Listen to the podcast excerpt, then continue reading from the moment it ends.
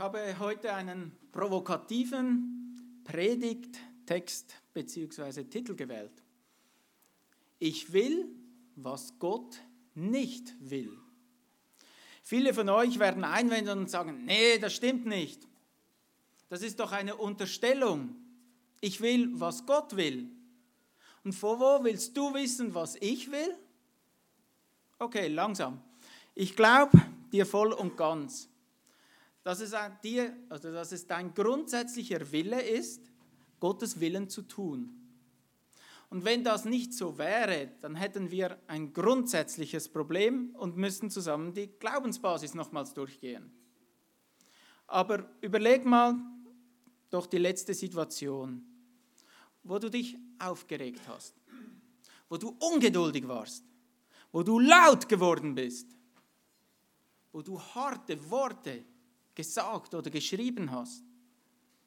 Oder wo du dich einfach zurückgezogen hast.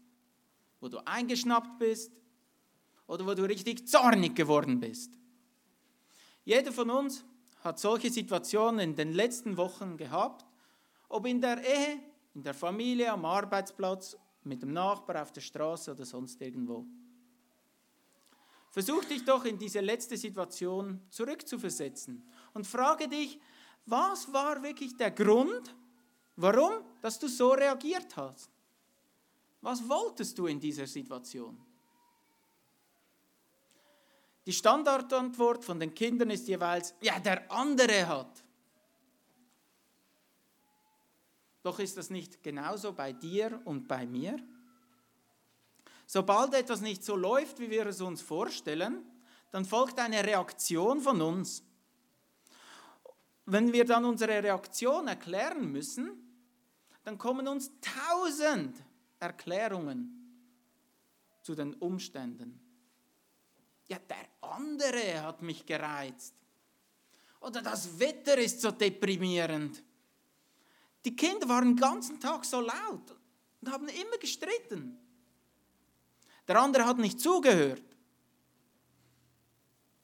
Der andere hat nicht recht gehabt oder einfach ich habe zu wenig geschlafen. Ich möchte wie bei der letzten Predigt nochmals kurz das Beispiel erwähnen mit dem Schwamm. Was ist das Problem, wenn ich auf einen Schwamm draufdrücke und danach Farbe rauskommt? Die Standardantwort ist, ja, der Druck, wo ich auf den Schwamm ausübe. Doch weit gefehlt. Wenn keine Farbe im Schwamm drin ist, dann könntest du noch so fest drücken, und kein Farbtropfen würde rauskommen. Und genauso ist es auch in unserem Leben. Das Problem sind nicht die Umstände rundherum, in welchen wir stehen oder in welchen wir ausgesetzt sind und auf uns einwirken, sondern das Problem ist das, was in unserem Herzen drin ist. Das, was drin ist, wird rauskommen. Wir Menschen sind nicht Opfer von unseren Umständen. Nein, Gott hat den Mensch als ein interpretierendes Wesen geschaffen, welches ein Herz hat und alles, was es erfährt, zuerst mit dem Herzen bewegt, überlegt, auslegt, deutet und erst danach eine Handlung vornimmt. Das, was also unser Handeln bestimmt, ist in erster Linie das Herz und nicht die Umstände. Zwischen den Umständen und unserer Handlung ist unser Herz. Und genau um das geht es im Jakobus im Kapitel 4. Jakobus geht mit derselben Thematik weiter, wie wir bereits in den letzten zwei Predigten schon gehört haben. Jakobus beschäftigt sich intensiv mit der Ursache der internen Streitereien, in welche die Gemeinde verwickelt ist. Ich will, was Gott will, oder ich will, was Gott nicht will. Lesen wir zusammen Jakobus, Verse 1 bis 6. Jakobus 4, 1 bis 6. Woher kommen die Kämpfe und die Streitigkeiten unter euch? Kommen sie nicht von den Lüsten, die in euren Gliedern streiten? Ihr seid begehrlich und habt es nicht. Ihr mordet und neidet und könnt es doch nicht erlangen. Ihr streitet und kämpft, doch ihr habt es nicht, weil ihr nicht bittet.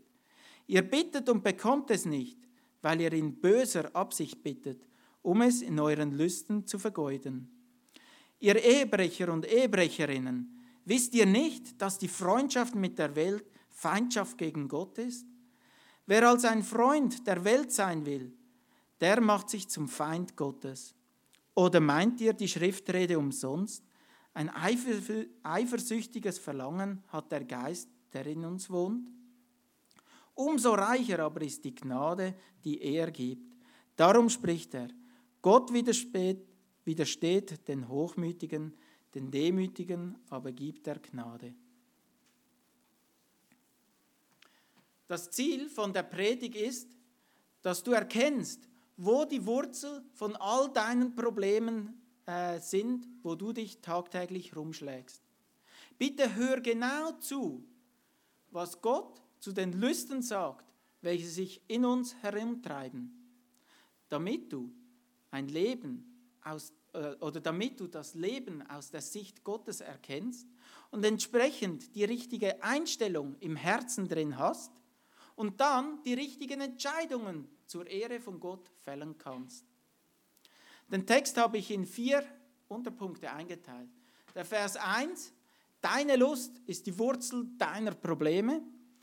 Dann der zweite Punkt, Vers 2, deine Lust zerstört die Beziehung zu deinem Nächsten. Dann Verse 3 und 4, deine Lust ist deine Kriegserklärung gegen Gott.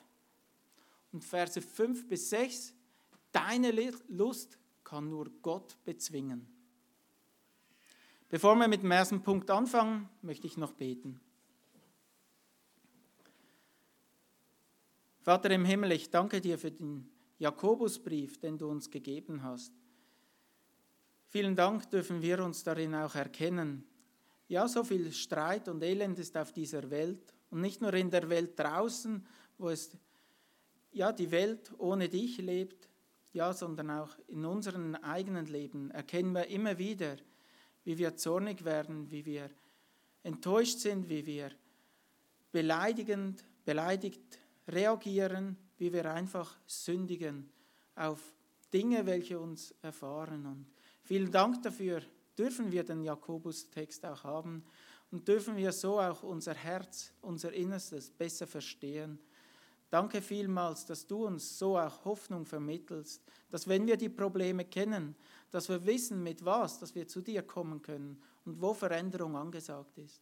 So möchte ich bitten, dass du uns ein offenes Herz schenkst, dass dein Wort wirklich in unser Leben hineinspricht, auf das, dass die Leben verändert werden, dass ein Frieden in die Ehen, in die Familien, in das Arbeitsleben kommt, der von dir ist, weil wir nach deinen Grundsätzen denken und handeln. Bitte hilf uns dabei. Herzlichen Dank dafür. Amen. Erster Punkt. Deine Lust ist die Wurzel von deinen Problemen. Woher kommen die Kämpfe und die Streitigkeiten unter euch? Kommen sie nicht von den Lüsten, die in euren Gliedern streiten? Nachdem Jakobus im Kapitel 3 die Gefährlichkeit der Zunge sowie die zwei Arten von Weisheit, also Gottes Weisheit kontra der irdischen Weisheit, erklärt hat, beendet er das Kapitel 3 mit der, Furcht, äh, mit der Frucht der Weisheit von oben. Wer nach der Weisheit von oben lebt, der sät Frieden und wird auch selbst einen Frieden von außen von Gott bekommen. Doch anscheinend ist diese Gemeinde weit weg entfernt von den Früchten von dieser göttlichen Weisheit. Die Gemeinde scheint nicht ein Vorraum vom Paradies zu sein, in dem ein Löwe und ein Lamm miteinander spielen. Nein, die Gemeinde gleicht eher der Krim, in welcher Großmächte ihre selbstsüchtigen Interesse durchdrücken und einander bekriegen. Im Vers 1 lesen wir das Wort kämpfen. Dieses Wort kann auch übersetzt werden mit Kriegszustand oder mit einer Auseinandersetzung. Es umschreibt die Lage, in welcher sich die Gemeinde selbst befindet. Es ist im wahrsten Sinne des Wortes ein Kriegsschauplatz. Bei dem Wort Streitigkeiten geht es dagegen mehr mit welchen Waffen das gekämpft werden. Es sind Waffen der Worte oder es wird um Worte willen gekämpft, also zum Beispiel theologische Ansichten. Dieser Kriegsschauplatz ist definitiv kein Licht für die verlorene Welt. Und so lässt Jakobus die freundliche Anrede, liebe Brüder, wie sonst weg. Er will auch nicht ein spezifisches Streitthema besprechen, wo gerade aktuell ist. Nein, er nimmt den Spaten hervor und hebelt das Unkraut mit den Wurzeln aus und kommt direkt auf das wirkliche Problem zu sprechen. Alle Blicke bei diesen Streitthemen waren bisher auf die äußeren Faktoren gerichtet. Doch Jakobus fokussiert mit einer Frage das Gespräch auf die Herzen der Streithähne. Er fragt alle involvierten Gemeindeglieder nach dem Ursprung von diesem Krieg. Er will sicherstellen, dass alle verstehen, woher das Ganze kommt. Denn wenn man weiß, woher die Dinge kommen, dann kann man sie auch nachhaltig bekämpfen. Ja, der Streit ist scheußlich. Ja, Krieg ist hässlich. Aber nur einfach zu sagen, bekriegt einander nicht und seid schön freundlich miteinander, das ist keine nachhaltige Hilfe. Auch wenn es sehr hilfreich ist, wenn man weiß, wie im Streit zu sprechen, zu kommunizieren und wie man Kämpfe schlichten kann, so ist das eine rein oberflächliche Thematik, welche nicht zum Problem selbst vorstoßt. Und Jakobus will, hilft der Gemeinde und beantwortet die gestellte Frage gleich selbst mit einer weiteren Frage, welche nur mit einem Ja beantwortet werden kann kommen sie, also die Kämpfe und die Streitigkeiten, nicht von den Lüsten, die in euren Gliedern drin streiten?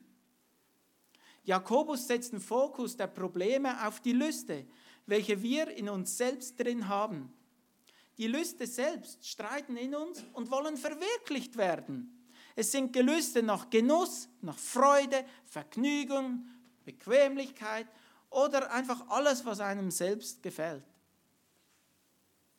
wow, sind das jetzt alles schlechte Dinge? Darf ich mir keinen Genuss mehr wünschen oder mich an irgendetwas freuen?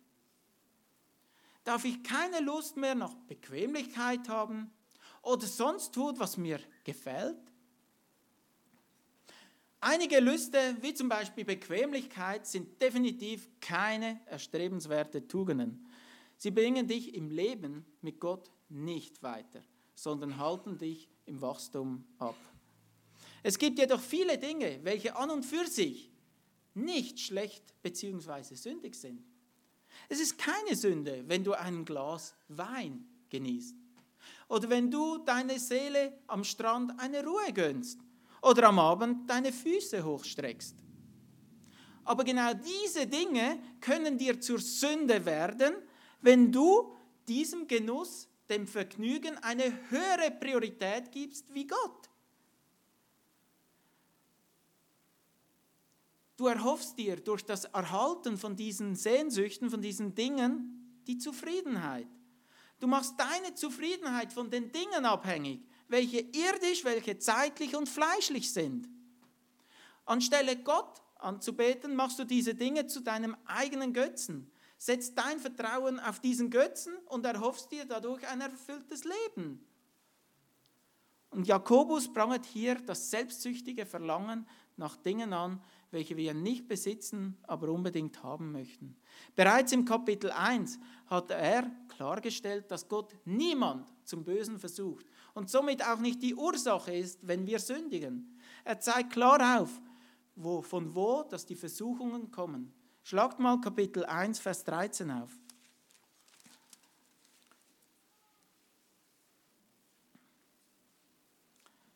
Jakobus 1, 13 bis 15. Niemand sage, wenn er versucht wird, ich werde von Gott versucht. Denn Gott kann nicht versucht werden zum Bösen und er selbst versucht auch niemand, sondern jeder Einzelne wird versucht, jetzt hört gut zu, wenn er von seiner eigenen Begierde gereizt und gelockt wird. Danach, wenn die Begierde empfangen hat, gebiert sie die Sünde. Die Sünde aber, wenn sie vollendet ist, gebiert den Tod. Das Leben nach den eigenen Begierden und Lüsten garantiert dir eine schreckliche Zukunft. Was in den Gedanken mit Neid und Selbstsucht und so weiter anfängt, wird sich in sündigen Taten auswirken und hat direkt oder indirekt über kurz oder lang den Tod zur Folge. In Titus 3, Vers 3 lesen wir, dass dieses Leben anhand der Lust und dem Vergnügen eine Beschreibung ist von dem alten Leben. Es ist das Leben, aus welchem Gott dich und mich herausgerettet hat.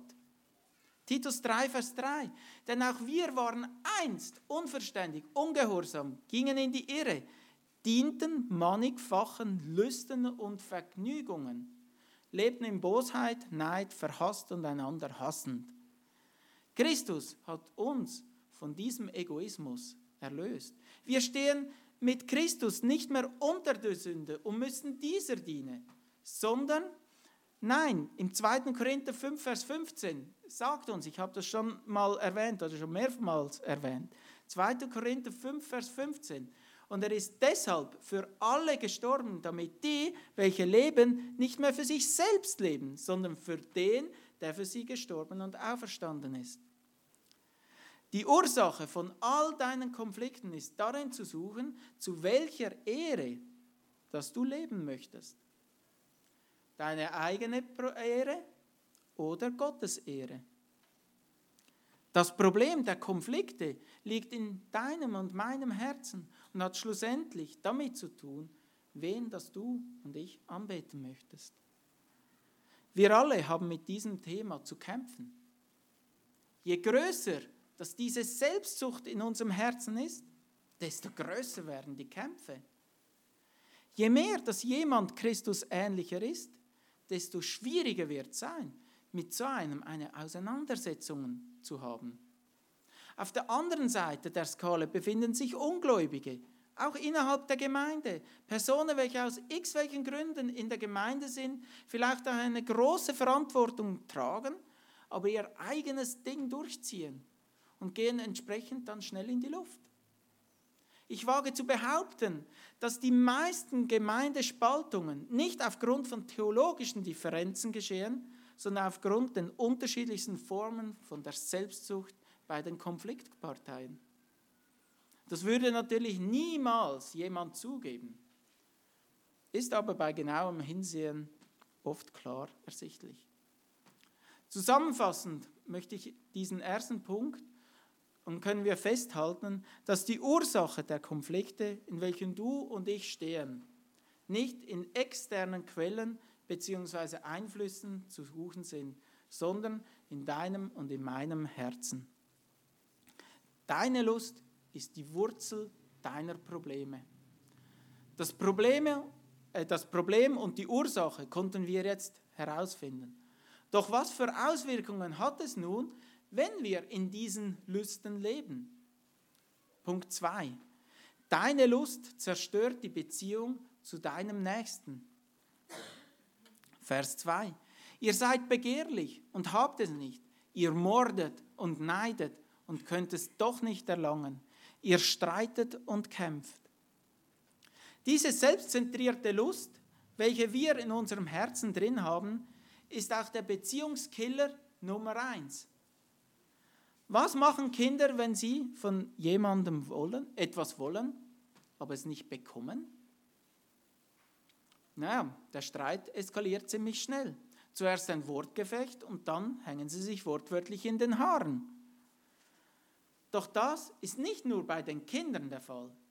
Wir Erwachsenen kämpfen genauso mit diesem sündigen Herzen.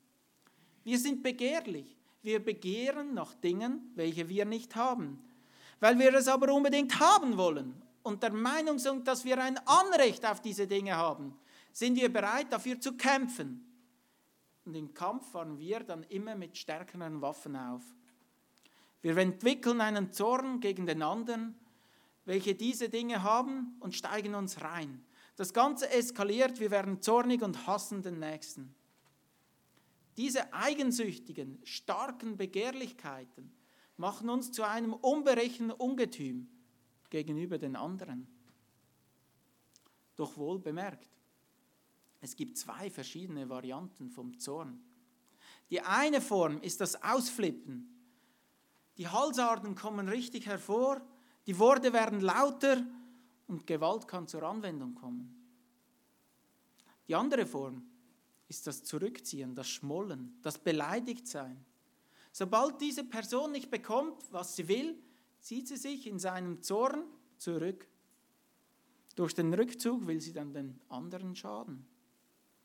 Und egal, ob es diese oder jene Form des Zorns ist, Jakobus 1,20 sagt ganz klar, denn der Zorn des Mannes vollbringt nicht Gottes Gerechtigkeit. Der Zorn von uns Menschen, welcher aus den Begehrlichkeiten herauskommt, vollbringt niemals den Willen von Gott. Die Begehrlichkeiten sind uns mehr wert wie die Beziehungen zu unseren Nächsten. Die Lüste, welche in unseren Kämpfen, äh, die Lüste, welche in uns drin kämpfen, betreffen eben nicht nur in, in uns selbst. Nein, ein selbstsüchtiges Herz hat direkte Auswirkungen auf unsere Nächsten, auf unsere Beziehungen. Matthäus 22, 39, 39 zeigt die zwei wichtigsten Gebote auf. Ihr kennt die alle auswendig. Du sollst den Herrn, deinen Gott, lieben mit deinem ganzen Herzen, mit deiner ganzen Seele und mit deinem ganzen Denken. Das ist das erste und größte Gebot. Und das zweite ist ihm vergleichbar. Du sollst deinen Nächsten lieben wie dich selbst. Liebe Gott, liebe den Nächsten. Doch unsere Lüste und Begehrlichkeiten stehen diesem Gebot 180 Grad entgegen. Alles ist auf uns selbst fokussiert. Konkret sieht denn das zum Beispiel so aus. Wir haben zum Beispiel eine Lust, ein Verlangen nach Anerkennung. Wir machen unseren Wert davon abhängig, ob andere uns akzeptieren, bestätigen oder eben nicht. Solange in einem solchen Leben alles klappt, kann diesem Götzen nach Anerkennung gedient werden und niemand merkt es. Im Beruf ist man erfolgreich, die Arbeit, welche man macht, wird anerkannt. Man kann die von Gott gegebenen Gaben einsetzen und bekommt dafür Lob und Dank von anderen. Alles läuft in diesem Leben perfekt. Die Lust und die Begehrlichkeit wachsen immer weiter. Und es ist schön, auf der Sonnenseite des Lebens zu sitzen und von den anderen anerkannt zu werden. Doch dann ziehen dunkle Wolke auf. Die Umstände ändern sich. Schwierige Zeiten im Geschäft. Andere sind erfolgreicher, wie einer wie ich selber. In der Gemeinde tauchen plötzlich andere Leute auf, welche anscheinend von Gott reicher beschenkt wurden. Die Blicke sind plötzlich auf die anderen gerichtet. Doch die Lust nach Anerkennung bleibt in uns. Doch sie kann nicht mehr gestillt werden. Man ist bereit dafür zu kämpfen. Da wir uns selbst nicht besser machen können, versuchen wir den anderen schlecht zu machen. Die beste Waffe dafür ist unsere Zunge. Schnell können wir den Nächsten mit frommen Argumenten und Lügen angreifen und ihn so ausbremsen zu versuchen. Die Lust nach Anerkennung kann dennoch nicht mehr gestillt werden und wir befinden uns mitten in einem Schlachtfeld. Die anfänglichen Lüsten kommen mit dem Druck der Situation an die sichtbare Oberfläche. Und nicht die ändernde Situation ist das Problem, sondern die Götzen im Herzen von uns Menschen. Jemand, der genau die Gleichgaben von Gott bekommen hat, kann im Erfolg und auch in den schwierigen Umständen Gott mit seinem Dienst die Ehre geben. Also zuerst haben wir gehört, dass die Ursache von den Konflikten in unseren Lüsten zu suchen ist. Im Weiteren haben wir gehört, dass die Selbstsucht im Herzen früher oder später in der Beziehung zu anderen zur Oberfläche kommt. Doch das sind nicht die zwei größten Probleme. Das wirklich das wirkliche große Problem habe ich mit dem folgenden Übertitel überschrieben. Der Punkt 3. Deine Lust ist deine Kriegserklärung gegen Gott. Wir lesen weiter ab Vers 2b. Doch ihr habt es nicht, weil ihr nicht bittet. Ihr bittet und bekommt es nicht, weil ihr in böser Absicht bittet, um es in euren Lüsten zu vergeuden. Ihr Ehebrecher und Ehebrecherinnen, wisst ihr nicht, dass die Freundschaft mit der Welt Feindschaft gegen Gott ist? Wer also ein Freund der Welt sein will, der macht sich zum Feind Gottes. Durch die äh, Selbstsucht schätzen wir die Situation völlig falsch ein. Wir meinen, ein Recht auf Dinge zu haben, welche wir unbedingt haben möchten. Und für dieses Anrecht sind wir bereit zu kämpfen.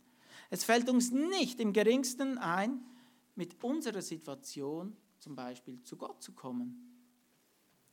Jakobus wechselt hier nicht einfach das Thema und sagt uns, wir sollen uns mit unseren selbstsüchtigen Wünschen doch zu Gott kommen, um für diese vor ihm zu bitten. Der Vers wäre so total aus dem Kontext gerissen.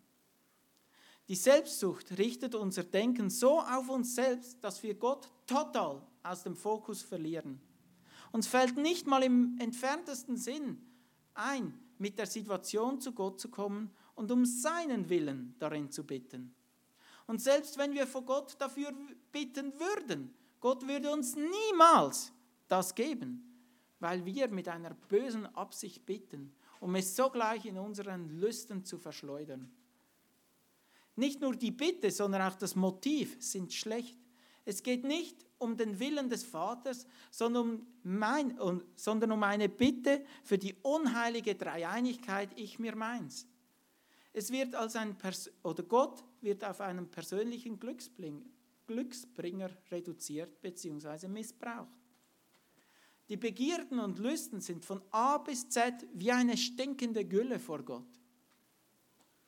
Selbst wenn die Gebetsanliegen noch so fromm tönen, Gott ekelt sich vor diesen Wünschen und wird uns in seiner Liebe niemals mit einer Gebetserhörung darin unterstützen.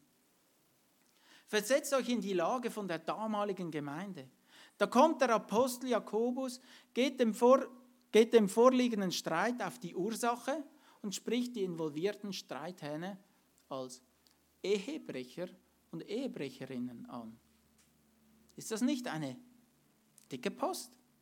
Wie würdest du reagieren, wenn ich hier von der Kanzel dich mit Ehebrecher und Ehebrecherin ansprechen würde? Naja, die einen würden vielleicht ausweichen und entgegnen, ich habe doch gar nicht die Ehe gebrochen. Doch Jakobus wechselt hier nicht das Thema und kommt auf das Thema Ehe und Scheidung oder wie es auch immer heißt zu sprechen. Die damaligen Juden wussten, um was für einen Ehebruch es sich hier handelt. Im Alten Testament wird die Untreue von Israel mit anderen Göttern bzw. Götze äh, Entschuldigung, im Alten Testament wird die Untreue von Israel gegenüber Gott immer wieder mit einem Ehebruch dargestellt. Israels außereheliche Beziehung mit anderen Göttern bzw. Götzen ging nicht an Gott vorbei.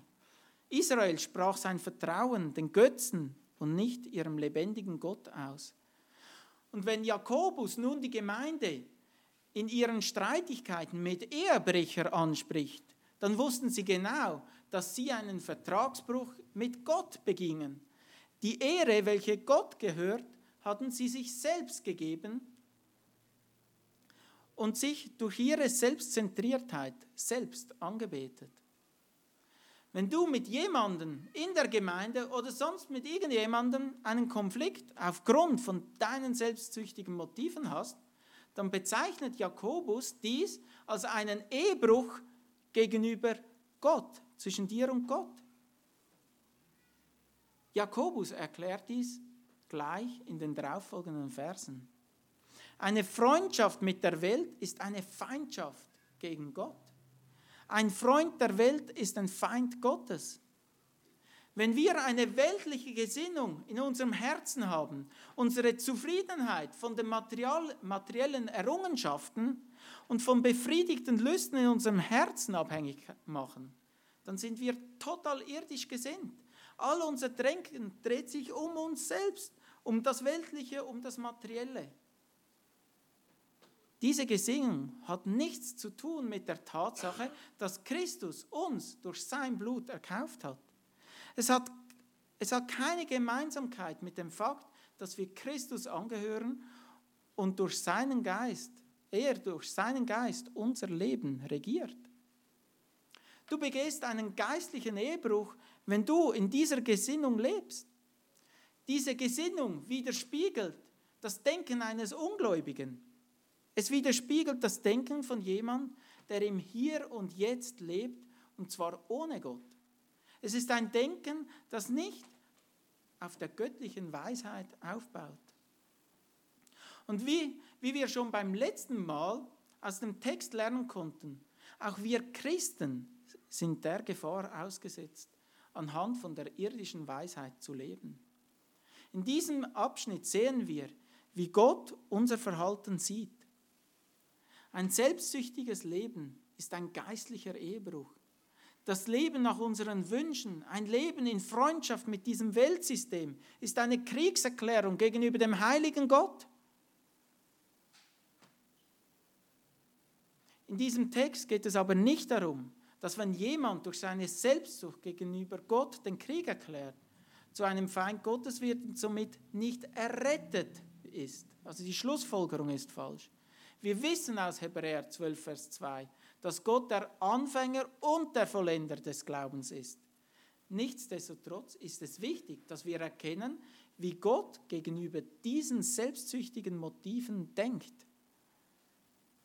Jakobus zeigt mit dieser Sicht von Gott, wie schwerwiegend dass diese Selbstsucht ist. Wenn wir zwischenmenschlichen, zwischenmenschlichen Knatsch haben, dann ist das keine Magenverstimmung, die einfach wieder gut wird. Es ist in den Augen Gottes, wie wenn du vor seinen Augen mit der Welt Ehebruch begehst. Es ist wie eine Kriegserklärung gegenüber dem heiligen Gott. Jeder Christ, der die Auswirkungen von seinem eigensüchtigen Lebens mittels diesem Text erkennt, wird von Gott seinen Bankrott erklären und ihn um Vergebung bitten. Er wird früher oder später auf diese Worte reagieren und erkennen, wie töricht er sich gegenüber Gott verhalten hat. Er wird wie David reagieren, welcher in Psalm 51, Vers 6 seinen Ehebruch vor Gott bekennt. Durch seine Selbstsucht hatte er mit Bathseba geschlafen und Uriah umgebracht. Doch hat er erkannt, dass er in erster Linie gegenüber Gott gesündigt hatte. Er spricht, an dir allein habe ich gesündigt und getan, was böse ist in deinen Augen. Die Auswirkungen von Lust und Begehrlichkeiten sind riesig. Sie sind die Ursache von den Kämpfen. Sie zerstören Beziehungen und sie werden von Gott als ein Ehebruch bzw. eine Kriegserklärung angesehen. Jakobus verwendet in seinem Brief hier klare, unmissverständliche und auch harte Worte. Die Selbstsicht, Selbstsucht in uns drin kann so grausame Früchte hervorbringen, dass jeder Christ, Jakobus, dankbar sein muss, endlich die Ursache für diese Streitereien gefunden zu haben. Es ist nicht einfach, aber es ist gut. Und je dunkler unsere Geschichte ist, desto heller strahlt Gottes Evangelium. Und es gibt Hoffnung für dich und für mich. Und das sehen wir jetzt im letzten Punkt. Punkt 4. Deine Lust kann nur Gott bezwingen. Vers 5 und 6. Oder meint ihr, die Schrift rede umsonst? Ein eifersüchtiges Verlangen hat der Geist, der in uns wohnt. Umso reicher aber ist die Gnade, die er gibt. Darum spricht er, Gott widersteht den Hochmütigen, den Demütigen aber gibt er Gnade. Der Vers 5 hat die Bibelübersetzer vor eine große Herausforderung gestellt. Jakobus beginnt mit der Frage, oder meint ihr, die Schrift rede umsonst?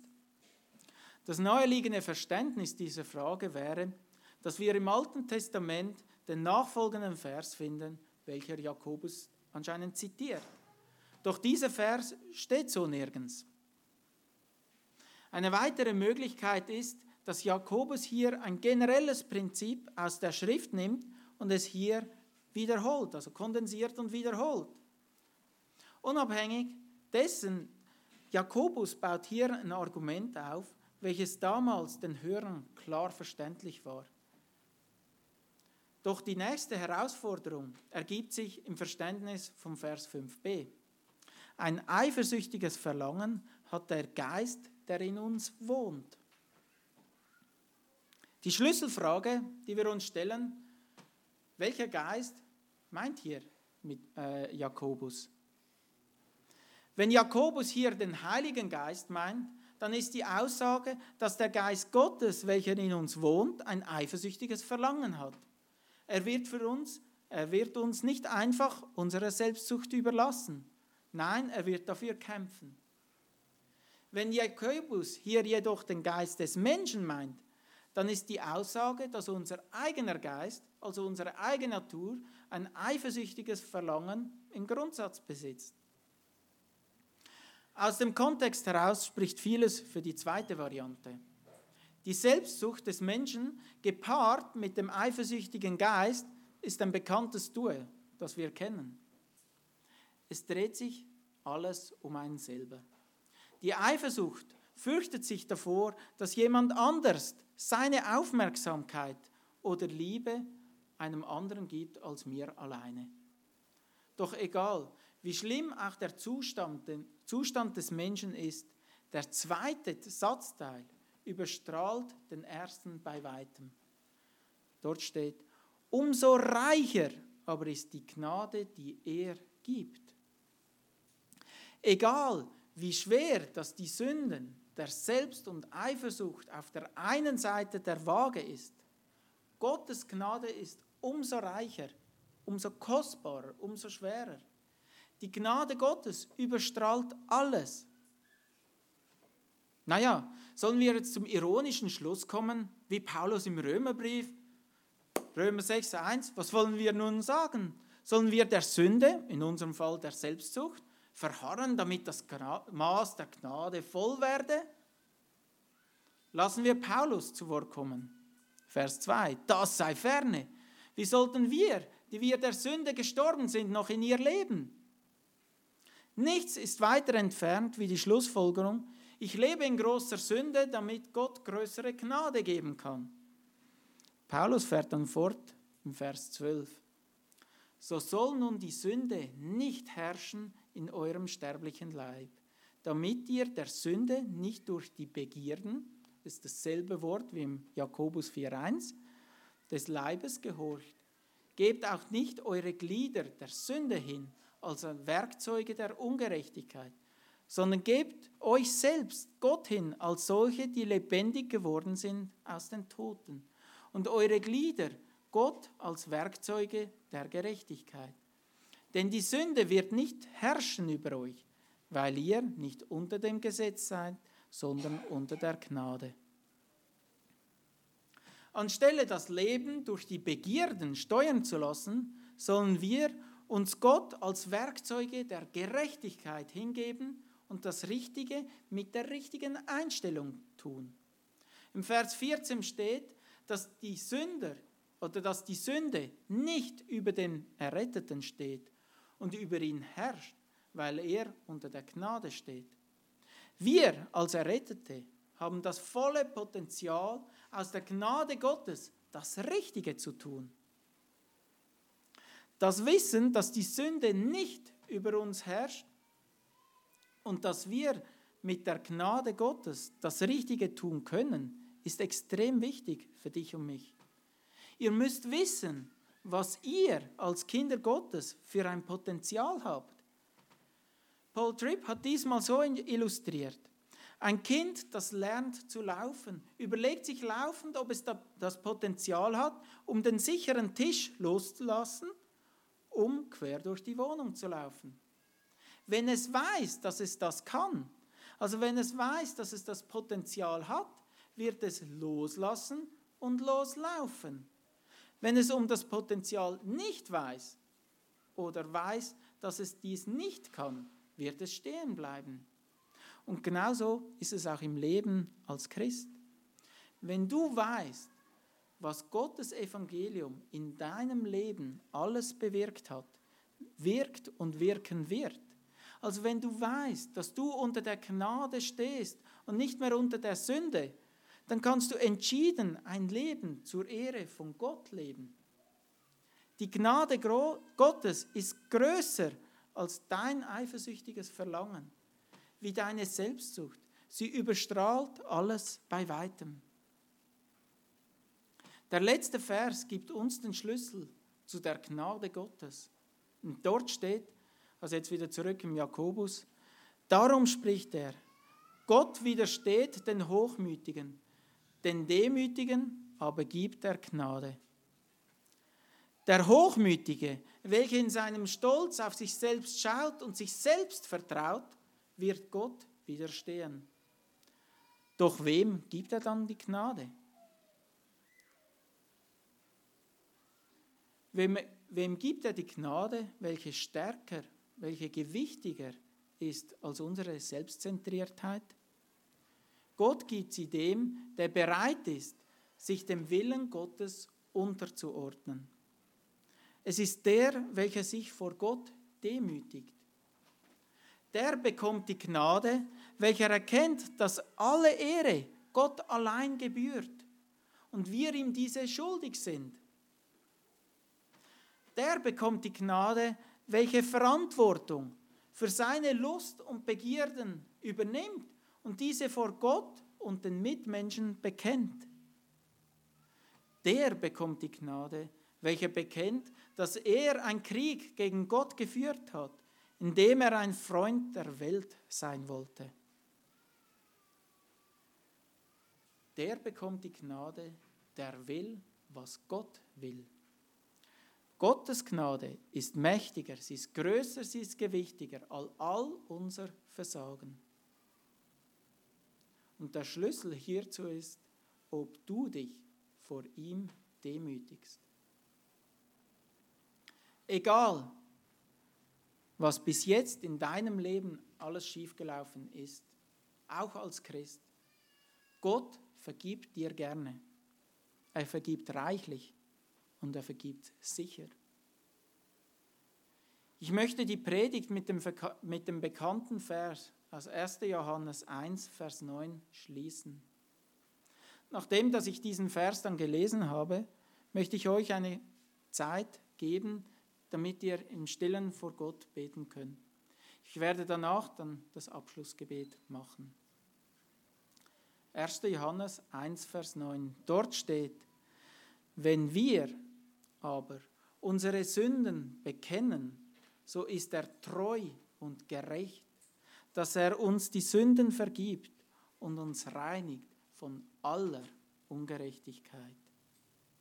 Amen.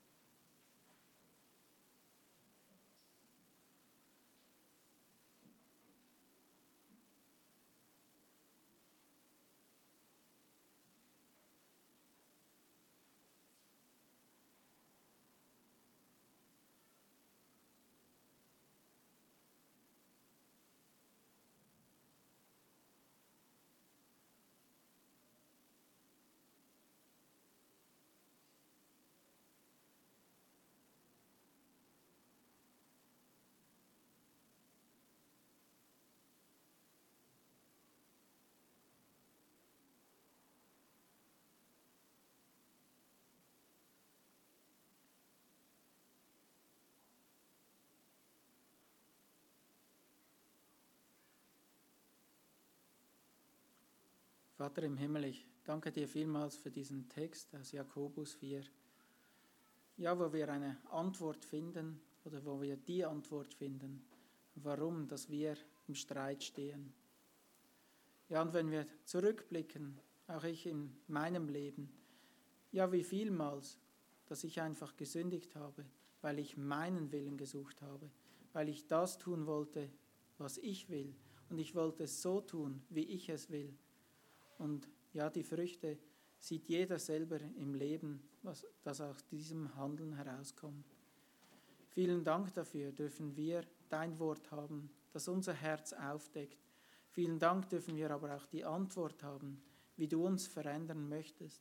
Vielen Dank dafür ist deine Gnade viel größer, viel herrlicher wie all unser Versagen. Vielen Dank dürfen wir zu dir kommen und jede Sünde, die wir dir bekennen, wirst du uns vergeben, weil du bist treu und gerecht. Du wirst uns vergeben. Herzlichen Dank dafür. Und so möchten wir uns durch deine Gnade verändern lassen, durch das, was du uns getan hast, durch die Gnade, die du uns gegeben hast. In dieser möchten auch wir leben und so auch mit den Nächsten umgehen und die Gnade so auch ausleben.